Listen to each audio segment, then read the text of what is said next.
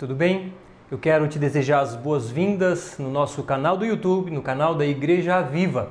E hoje com uma ministração num formato, eu diria que bem diferente. Não é novidade para ninguém ah, o momento que estamos passando em nosso país e no mundo inteiro, e por isso optamos por esse formato digital para levarmos até você a palavra de Deus. E antes de iniciarmos propriamente com a nossa palavra de hoje, eu gostaria de convidá-lo a uma oração. Então, onde você está, baixe sua cabeça e vamos juntos orar. Senhor Deus, nós exaltamos o teu nome, te glorificamos, sabemos que tu és o Criador dos céus e da terra e nada foge ao teu controle. Cremos em tua soberania, reconhecemos o teu senhorio sobre as nossas vidas e te pedimos, ó Pai, que estejamos em obediência ao Senhor em todo o tempo e que nesse momento em que o mundo inteiro vive em crise, possamos aprender ainda mais a confiar no Senhor. Que o Teu Espírito Santo nos dê graça para compartilharmos as boas novas, porque é uma mensagem carregada de esperança a tantas pessoas que lá fora estão sem expectativa. Pai, usa-nos conforme a tua vontade, usa todas as ferramentas da tecnológicas para expandir, ou melhor, para divulgar essas, essa mensagem de boas novas e que sejamos teus instrumentos para a glória do teu nome. Que o teu Espírito Santo eh, me instrua nesse dia para que a palavra ministrada não seja palavras de mera sabedoria humana, mas que sejam as palavras do Senhor, a santa e, santa e poderosa palavra de Deus. Nos usa para a glória do teu nome, em nome de Jesus. Amém. Bom, queridos, é, dando continuidade à nossa série de ministrações A Justiça de Jesus, como fizemos cinco ministrações ao longo da carta de Paulo aos Gálatas, hoje vamos à sexta ministração. Seria a nossa última ministração dessa carta. Porém, tendo em vista os, os episódios atuais, vamos fazer um bônus para a semana que vem e faremos a sétima ministração dentro dessa carta tão preciosa.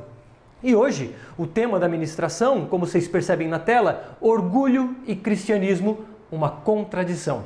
Quero brevemente recapitular as demais as pregações anteriores. A primeira delas, quando falamos em Gálatas capítulo 1, falamos sobre a religiosidade. Gálatas capítulo 2, falamos sobre a hipocrisia muitas vezes presente no cristão. Gálatas 3, falamos sobre a aliança da promessa com Abraão. Gálatas 4, falamos sobre a que foi para a liberdade que Cristo nos libertou. E Gálatas capítulo 5 falamos sobre o fruto do Espírito.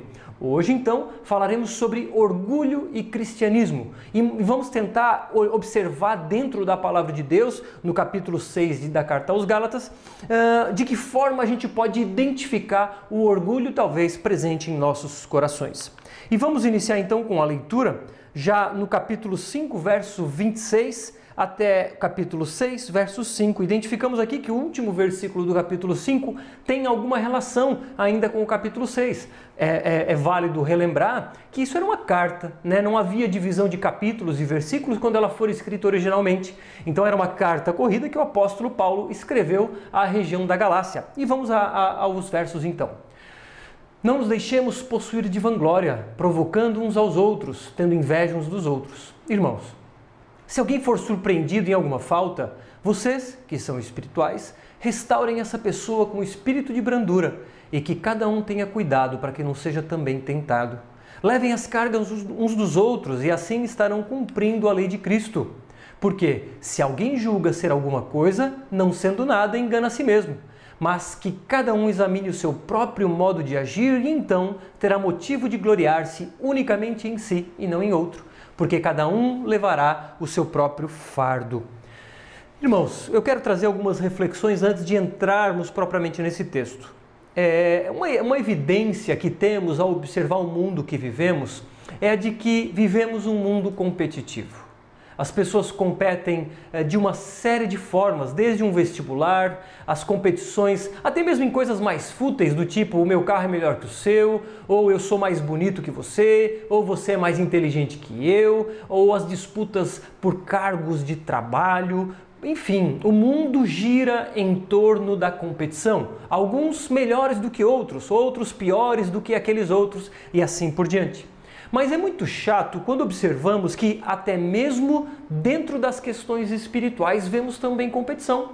Às vezes, pessoas achando-se detentoras da verdade, elas acham-se mais inteligentes, ou que sabem mais teologia, ou que oram por mais horas, ou que fazem mais boas obras, ou que frequentam o culto e assim por diante. Então vemos que até mesmo dentro da igreja, esse perfil competitivo ainda é existente.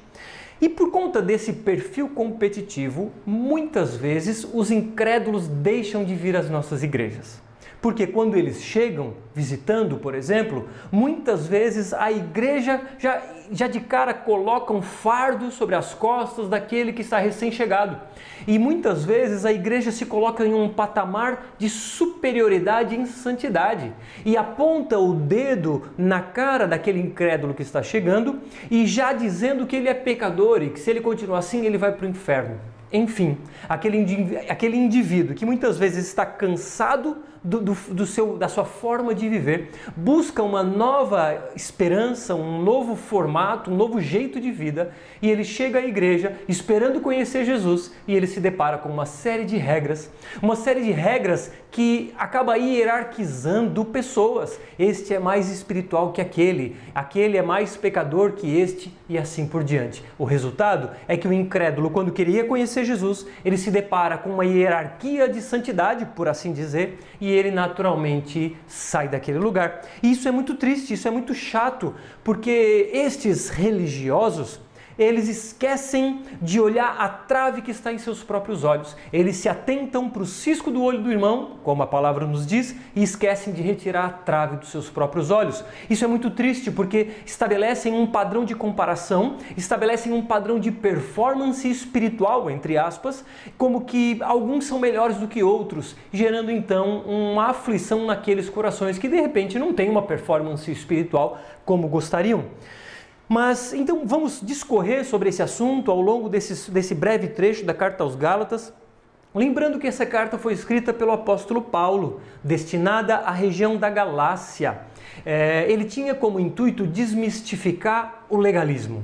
Ele tinha então como objetivo uh, mostrar o erro que os Gálatas estavam dando ouvidos quando judaizantes chegaram com ideias que acrescentavam a cruz de Cristo. Ou seja, eles diziam: ok, a salvação é pela graça mediante a fé em Jesus Cristo, mas para que você seja salvo, você precisa cumprir uma série de regras, como por exemplo, circuncidar os meninos, guardar as festas judaicas, guardar o sábado, é, não se alimentar de determinados alimentos impuros e assim por diante. E só então você seria salvo.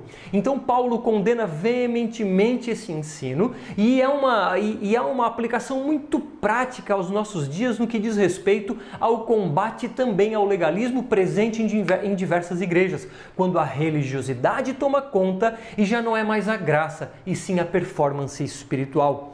E então vemos que a carta aos Gálatas, Paulo, nos, nos primeiros quatro capítulos, traz uma série de argumentações teológicas muito profundas e, obviamente, muito verdadeiras. Uma, a palavra de Deus poderosa trazendo convicção a respeito do Evangelho da Graça. E nos capítulos 5 e 6, ele traz questões práticas. Então, ele, depois de apresentar as questões teológicas, faz as devidas aplicações para as nossas vidas cotidianas. E, a, a, e, o texto de hoje é, uma, é um exemplo de aplicação prática. Lembrando que no capítulo 5, Paulo fala sobre andar no Espírito, andar segundo o Espírito Santo, fazer a vontade do Espírito. Claro que isso sendo um fruto do Espírito, uma ação do Espírito em nossas vidas. E hoje, então, vamos falar como se comporta alguém que anda segundo o Espírito quando se depara com alguém em pecado.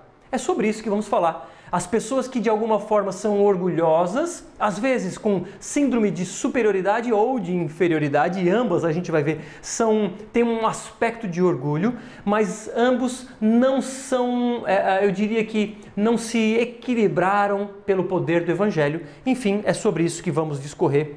E em primeiro, o primeiro ponto que eu quero destacar é o seguinte: o complexo de superioridade e de inferioridade são dois lados de uma mesma moeda chamada orgulho. Vamos ao verso 26 do capítulo 5. Diz assim: Não nos deixemos possuir de vanglória, provocando uns aos outros, tendo inveja uns dos outros. Aqui é muito importante observarmos essa palavra vanglória. Ela, no seu original, ela tem um sentido de desejo de trazer a glória para si. Um, um, um senso, uma vontade de ser recebido, de ser aceito, de receber vanglória, de receber, de receber, por exemplo, aplausos e atenção. E Paulo então diz: não nos deixemos possuir de vanglória. Ele diz: cuidado, não queira a glória para você. Cuidado, não queira ser, ser o centro das atenções e receber os aplausos da multidão. Cuidado, não tenha então esse desejo de trazer a glória para si. E segundo, ah, é, é, teólogos nos, nos, ensinam, esse desejo de vanglória, de chamado, de desejo de chamar a glória para si, ele se explica de duas formas, como eu disse, ou sob um complexo de superioridade ou sob um complexo de inferioridade.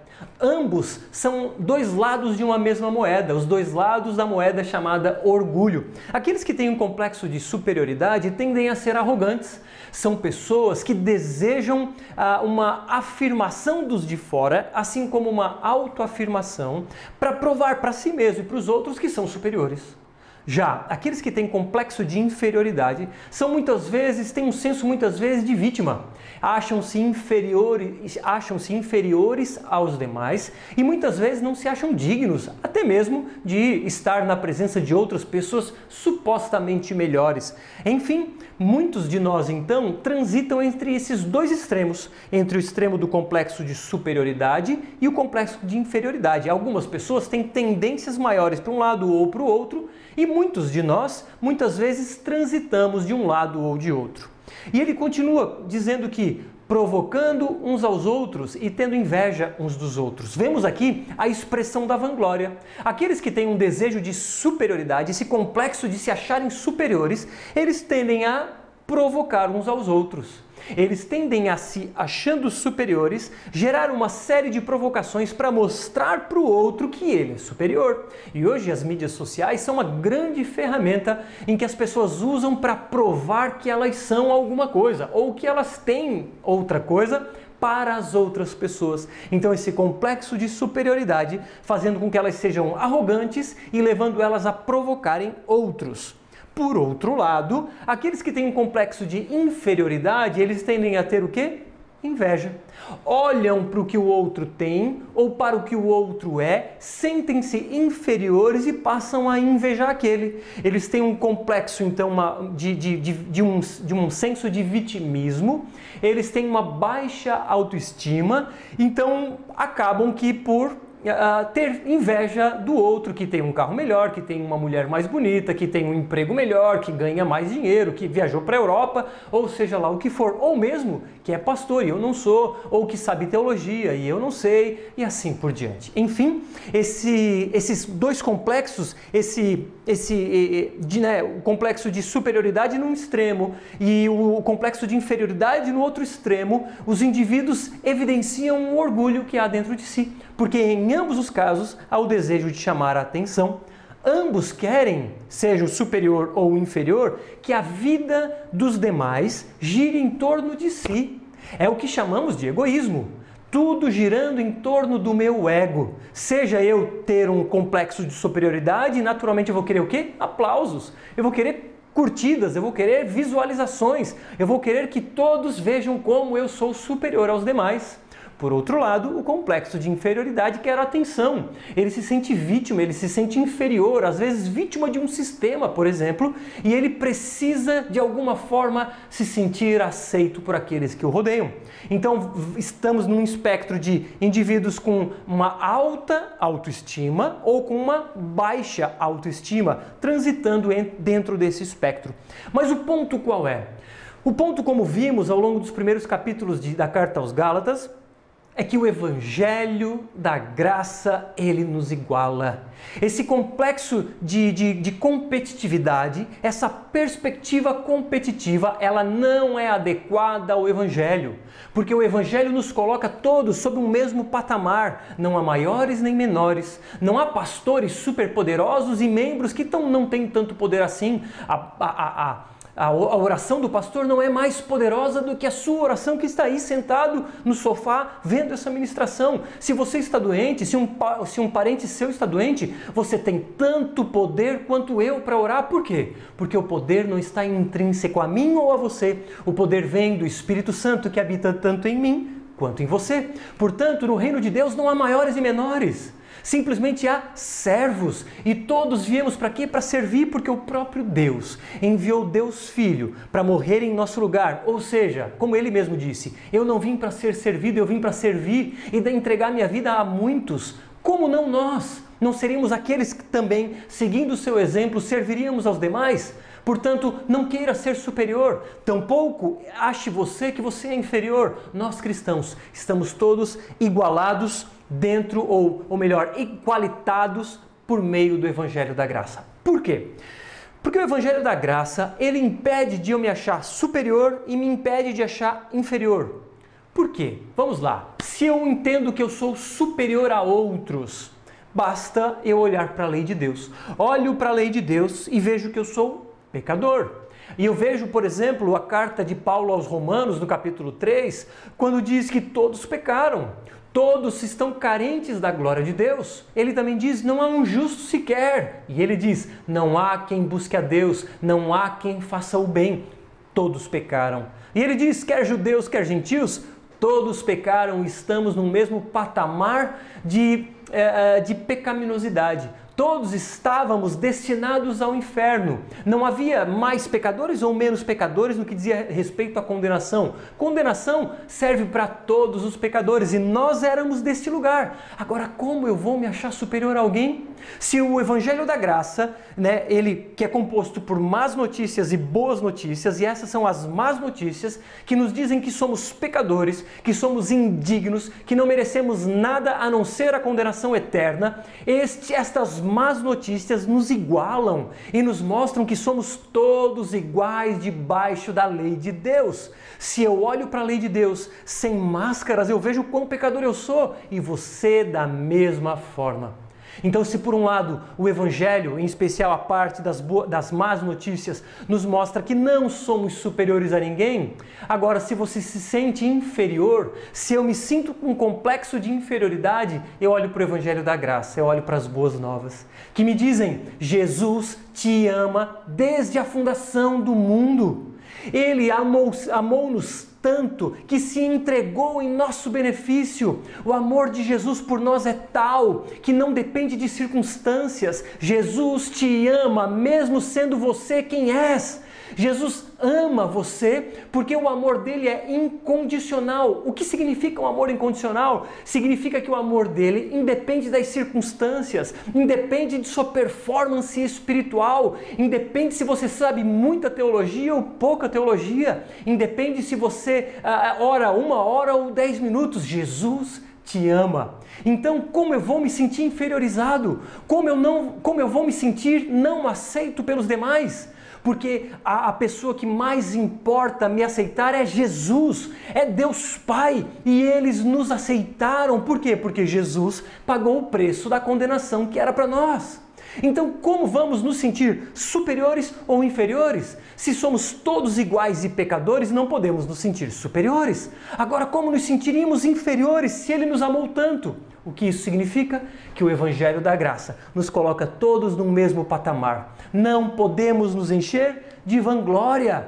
Não nos deixemos possuir de vanglória, não nos provoquemos uns aos outros, não invejemos uns aos outros, porque o Evangelho mostra que Deus amou a nós mesmo, amou a nós mesmo nós quando éramos pecadores no passado. Mas diante disso, eu quero convidá-lo a fazer uma autoanálise. Como saberemos onde estamos nesse espectro da superioridade até né, do complexo de superioridade até o complexo de inferioridade? Como, como saberemos? E eu quero fazer algumas perguntas. Né? São perguntas que eu mesmo faço para mim para me identificar em algumas circunstâncias da vida. Você, por exemplo, tem uma necessidade de aparecer? Você ama mídias sociais e ama likes e ama que todos vejam o que você tem para dizer ou o que você comprou ou algo assim? Você gosta, por exemplo, de discussões? Você não vê a hora de entrar numa discussão para mostrar que você sabe mais? De repente, teologia, algo que é muito comum hoje, os teólogos da internet, os teólogos de Facebook, que viveram quase nada do Evangelho em suas vidas, que não trazem cicatrizes em seus corpos, querendo discutir com grandes homens que têm décadas a mais de experiência. Como vamos entrar nessas coisas? Como vamos querer achar que sabemos mais? Enfim, você é um desses? Ou quem sabe quando você recebe uma crítica, como você se comporta? Você está pronto para revidar?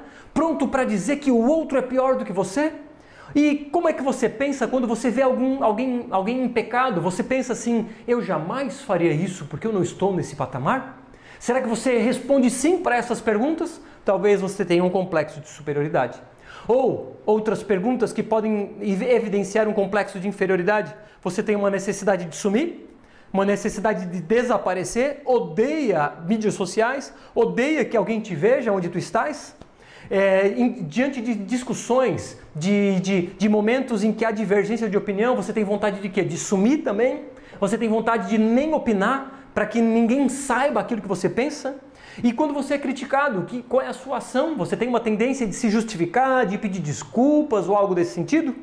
E quando você vê um pecador, você, ou melhor, desculpa, quando você vê alguém em uma posição de, de destaque, você olha para ele e pensa, puxa, jamais chegarei na posição dele e sente algum tipo de inveja para com aquela pessoa? Enfim, diante dessas perguntas, faço elas a mim também para identificar onde eu estou nesse espectro nos complexos de superioridade ou inferioridade.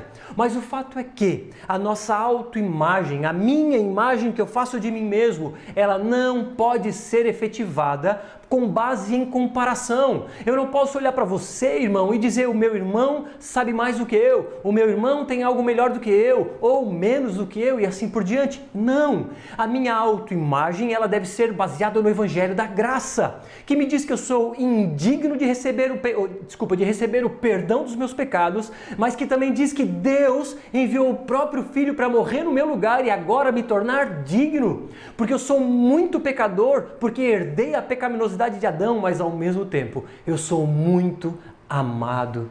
Porque antes que eu pudesse fazer algo de bom ou ruim, Jesus já me amava. Este é você.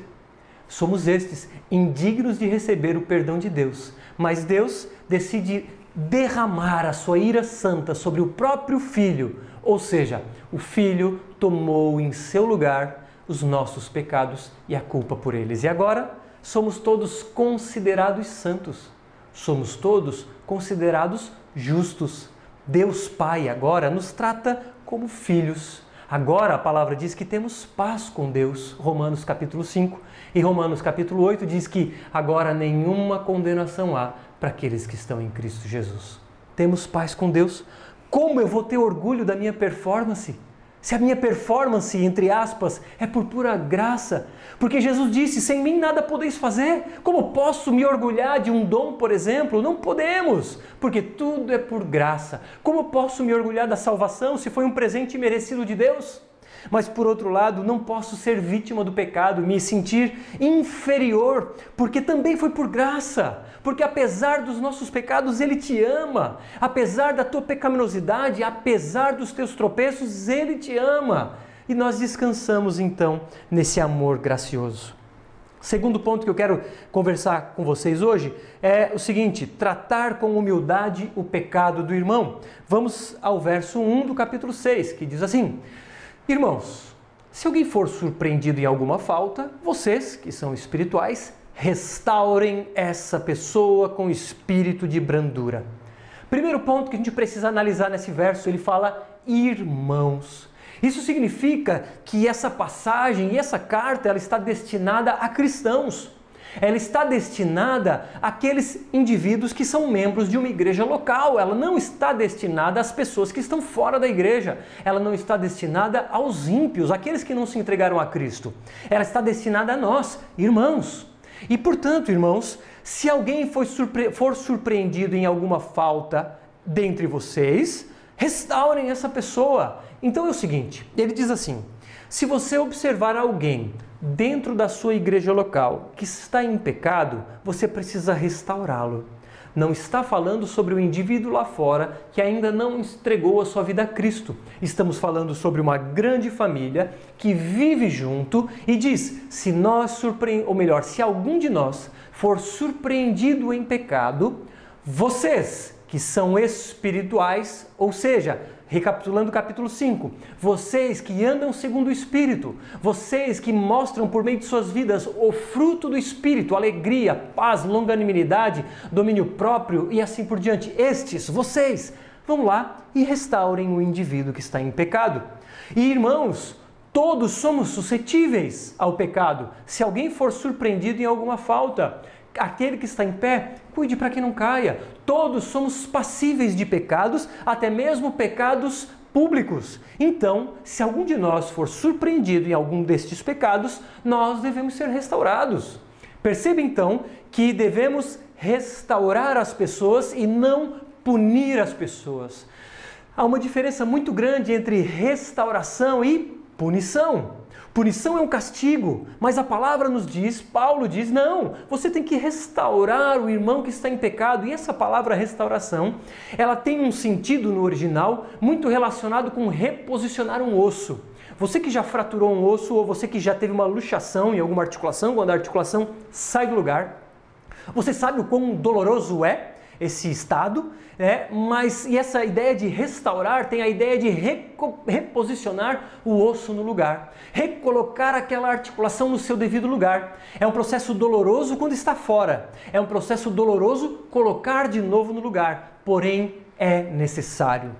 Embora seja doloroso restaurar o irmão que está em pecado, isso é para o bem de todos Lembram daquela metáfora que Paulo fala a respeito do, da igreja, quando ele diz que a igreja se assimila, é semelhante ao, a um corpo, e esse corpo, Jesus é o cabeça? Pois bem, somos esse corpo, cada um uma parte do corpo. E quando um irmão está em pecado, é como se essa parte do corpo estivesse doente.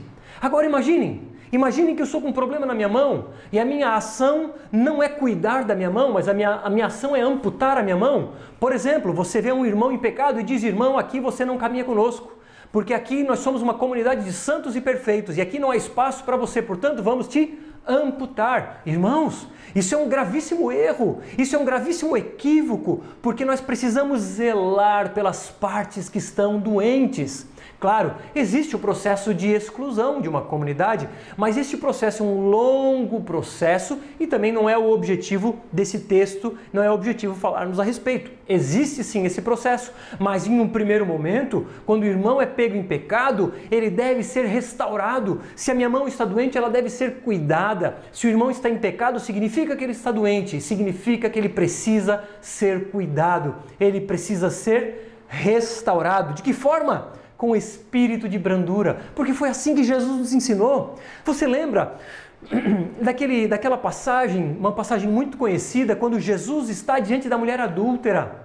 Há uma série de, de, de fariseus e escribas prontos a apedrejar porque aquela mulher havia sido pega em adultério. E eles, munidos da lei, dizendo que essa mulher merece apedrejamento. Precisamos condenar essa mulher porque ela foi pega em adultério. Precisamos amputar este membro. E o que Jesus diz? Aquele que não tem pecado, atire a primeira pedra. É assim que devemos tratar aquele indivíduo que é pego em pecado. Eu devo olhar para mim e dizer: é, é, é, por pura graça que eu não caí no pecado desse irmão. Então é com muito amor, com muita humildade e espírito de brandura que eu vou tentar restaurá-lo, que eu vou cuidar de suas feridas para que ele seja reintegrado à, comuni à comunidade. Aquele que tem um complexo de superioridade vai bater no peito e vai dizer: Tu és um pecador e dessa forma irás para o inferno. Eu não estou no patamar inferior que tu estás, eu estou nesse patamar superior e eu estou pronto para te condenar. E, e, esse, e, essas pessoas com esse complexo de superioridade esquecem de olhar para si mesmas. Por outro lado, as pessoas com complexo de inferioridade não se acham dignas de confrontar aquela pessoa. Por quê? Porque elas têm medo de não mais serem aceitas por aquele. Então, com medo de receber rejeição, elas preferem ficar pianinho, preferem não falar nada e deixar com que as coisas aconteçam sozinhas.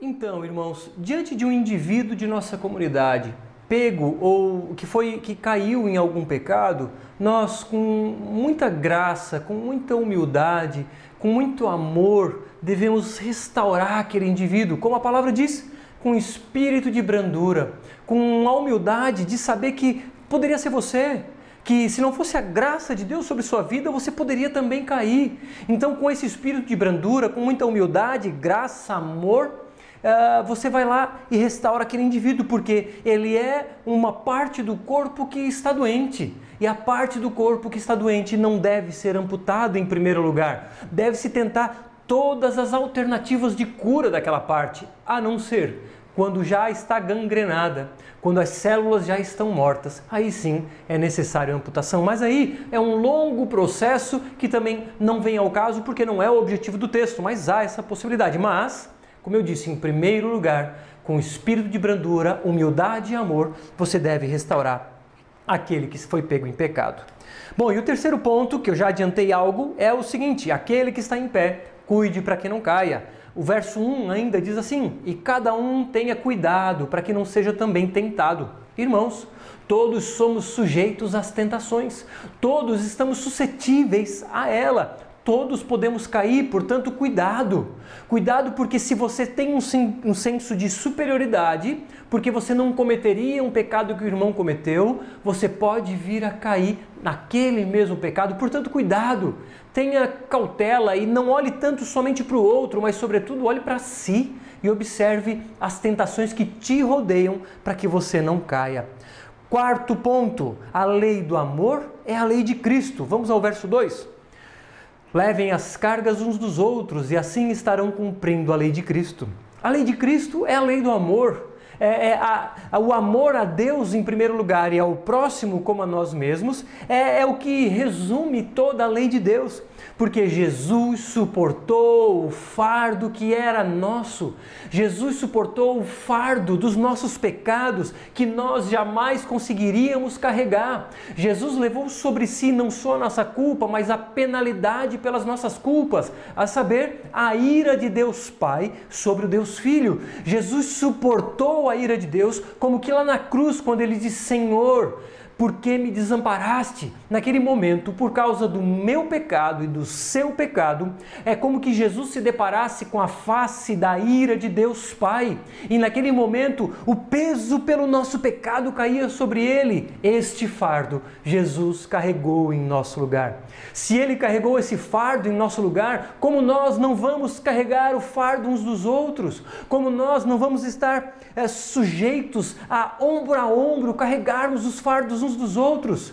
Carregar fardo não é tolerar o fardo, não é tolerar o irmão, não é simplesmente ah, não gosto do irmão da comunidade, da igreja, mas eu tenho que tolerá-lo, afinal de contas, estamos, na mesma igreja. Não! A palavra de Deus diz: carregue o fardo uns dos outros. Este que de repente você não gosta, vá e entenda o porquê, chame para ele para conversar. De repente ele está passando por problemas e você não entende, você não se coloca no lugar dele para entender o porquê que ele te trata daquele jeito. Este irmão que hoje você tolera, você tem que carregar os fardos dele. Você tem que caminhar ombro a ombro e juntos carregarem os fardos uns dos outros. Isso é ser igreja, não é tolerar os fardos, e sim carregar. Esse é o verdadeiro amor. O verdadeiro amor implica em sacrifício.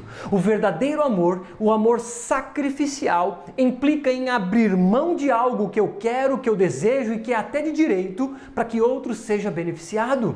Quando hoje, nesse caos que estamos vivendo em função do coronavírus, você é, pergunta a algum irmão, de repente mais velho, que não pode ir ao mercado porque é grupo de risco, e você pergunta a ele, irmão, eu vou ao mercado para você. Ou seja, você está correndo risco no lugar dele. Isso é amor sacrificial. Você se expõe, claro, porque você tem menos risco do que ele, mas você se expõe ao risco e você abre mão do seu direito de ficar em casa para beneficiar o outro que tá, está em condições inferiores. Isso é amor sacrificial. Isso é carregar os fardos uns dos outros, mas principalmente, segundo essa passagem, a ideia de carregar os fardos é ajudar na luta contra o pecado. Portanto, se eu tenho luta com determinado pecado, irmãos têm que se juntar a mim e me ajudar a carregar esse fardo. Se você tem dificuldade em carregar os fardos das tentações, converse com o pastor, converse comigo, converse com o irmão mais experiente, para que juntos possamos ajudar uns aos outros a carregarmos esses pesados fardos na luta contra o pecado. E o quinto e último ponto, quero convidar que todos façam uma autoanálise sincera, no verso 3 em diante. Por quê? Se alguém julga ser alguma coisa, não sendo nada, engana a si mesmo. Mas que cada um examine o seu próprio modo de agir, e então terá motivo de gloriar-se unicamente em si e não em outro, porque cada um levará o seu próprio fardo. Aqui Paulo nos faz um convite para uma autoanálise, porque se você tem um senso, um complexo de superioridade, você não vai ser um servo. Você vai, vai querer que os outros sejam teus servos. Você vai querer que os outros estejam ao teu redor te servindo. Esse é o complexo de superioridade. Você vai tratar o pecador com um espírito de altivez, com um espírito de vanglória, achando que você é superior ao outro. Agora, por outro lado, se você tem complexo de inferioridade, você não vai querer ser rejeitado. Você tem medo de não ser aceito por aqueles que estão ao redor. Faça essa autoanálise e identifique-se. E lembre-se que o Evangelho nos iguala, o Evangelho nos faz servos uns dos outros, o Evangelho é poderoso para dizer que nós juntos carregamos os fardos uns dos outros. Esse é o Evangelho que diz que somos muito pecadores a ponto de sermos merecedores do inferno, mas ao mesmo tempo muito amados a ponto de Deus Pai enviar o Deus Filho para morrer em nosso favor. Mas ele também fala sobre um próprio fardo. Esse próprio fardo aqui é uma ideia diferente do outro fardo. No original, a gente consegue identificar uma diferença de palavras. Aqui fala sobre um fardo leve, como se fosse uma mochila. O fardo anterior é uma carga pesada. E esse fardo leve diz respeito às nossas responsabilidades, às, às provas que vêm às nossas vidas, às, às tentações que estão ao nosso redor. Então, cada um será responsabilizado sobre si. No dia do julgamento final, não tem como carregar o fardo um do outro, porque lá porque neste momento estamos falando sobre responsabilidades individuais e este cada um é responsável sobre si. Mas com relação às cargas pesadas, o evangelho diz: vamos dividir as cargas? Vamos caminhar juntos, ombro a ombro, para que ninguém seja sobrecarregado? Enfim, esta é a palavra e eu quero trazer alguns pontos que, de conclusão, de reflexão sobre esse texto. Lembrando que o orgulho, a vanglória, como ele disse no capítulo, no último verso do capítulo 5, a vanglória é um desejo de glória para si, seja manifesto pelo complexo de superioridade ou de inferioridade, é um objetivo de ser o centro das atenções. Eu quero ou aparecer ou sumir, mas de uma forma ou de outra eu quero receber atenção, eu quero ser aceito, ou aplaudido ou amado. E precisamos olhar para olhar nós mesmos e identificarmos qual desses nós somos. E onde transitamos dentro desse espectro? Aqueles que sentem-se superiores quando estão diante de um pecador, como eu falei, vão tender a criticar. São pessoas com espírito crítico muito grande. Por outro lado, quem tem espírito de inferioridade tolera o pecado do irmão porque tem medo de confrontá-lo e medo de não ser aceito por ele. E qual é a atitude do cristão? Tendo em vista que o evangelho nos nivela, a atitude do cristão é carregar o fardo do irmão que está em pecado. É ter espírito de brandura, amor, compaixão para restaurar aquele que está em pecado. Portanto, somos pecadores, é verdade, mas muito amados por Deus. Jesus carregou o nosso fardo, irmãos. Jesus carregou o peso que era nosso. Jesus nos serviu até a morte. Como nós não vamos nos servir uns aos outros? Como nós vamos ter espírito de altivez? Ou como nós vamos ter espírito de inferioridade? Não, porque somos amados como nunca imaginaríamos ser, mas Éramos pecadores como jamais imaginaríamos poder ser. Esses somos nós, equilibrados pela cruz do Calvário. E, portanto, carreguemos os fardos dos irmãos. E trago por último algumas breves aplicações. Te convido a fazer uma autoanálise. Onde você se encontra dentro desse espectro? Você acha que é o tal ou você acha que não é nada? Você é um filho amado de Deus, pecador em sua natureza pecaminosa, porque herdamos o pecado de Adão, mas amado como jamais imaginaríamos ser. Aplique o Evangelho sabe, diante do, seu diagnóstico, diante dessa autoanálise, aproprie-se do Evangelho da Graça e aplique como um bálsamo no seu coração ferido, no seu ego ferido. Aplique esse Evangelho da Graça e espere a cura gradativa pelo poder do Espírito Santo. Vamos ter a vanglória de alguma coisa? Vamos desejar glória para nós? Jamais. E finalizo com as palavras de Paulo no capítulo 6, verso 14, quando diz: mas longe de mim gloriar-me, senão na cruz de nosso Senhor Jesus Cristo, pela qual o mundo está crucificado para mim e eu estou crucificado para o mundo. De novo, mas longe de mim gloriar-me, senão na cruz de nosso Senhor Jesus Cristo. Que a nossa, que nosso único desejo de glória seja na cruz do nosso Senhor Jesus Cristo, que morreu em nosso favor. Vamos orar? Senhor Deus, é, te pedimos que apliquemos o Evangelho da Graça em nossos corações, que não tenhamos esse espírito de altivez, tampouco um espírito de baixa autoestima, mas que sejamos unificados uh, e estejamos no mesmo patamar de equilíbrio disposto e proposto pelo Evangelho da Graça em nossas vidas.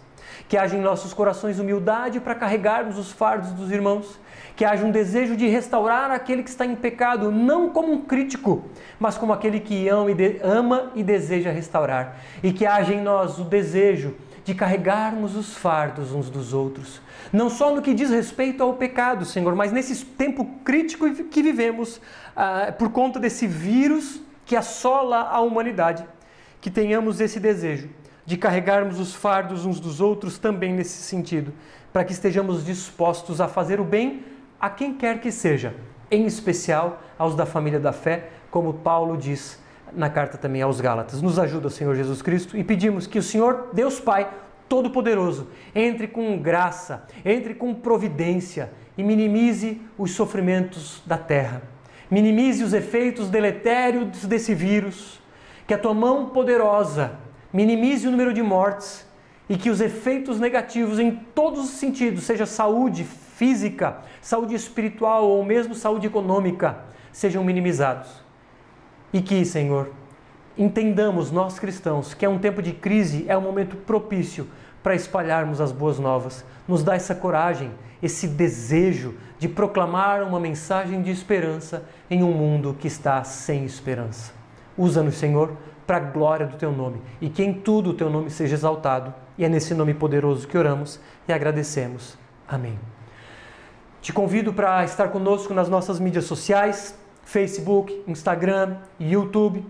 E ali traremos todas as informações, assim como no nosso site, informações sobre reuniões, sobre lives, sobre, enfim, uma série de medidas para estarmos juntos, para estarmos conectados, assim como medidas para contribuição financeira, porque as nossas contas continuam, como todos vocês sabem, e, e contamos com a sua colaboração para, enfim, para passarmos por esse tempo crítico que a humanidade passa. No mais, Deus os abençoe, em nome de Jesus, e até a próxima.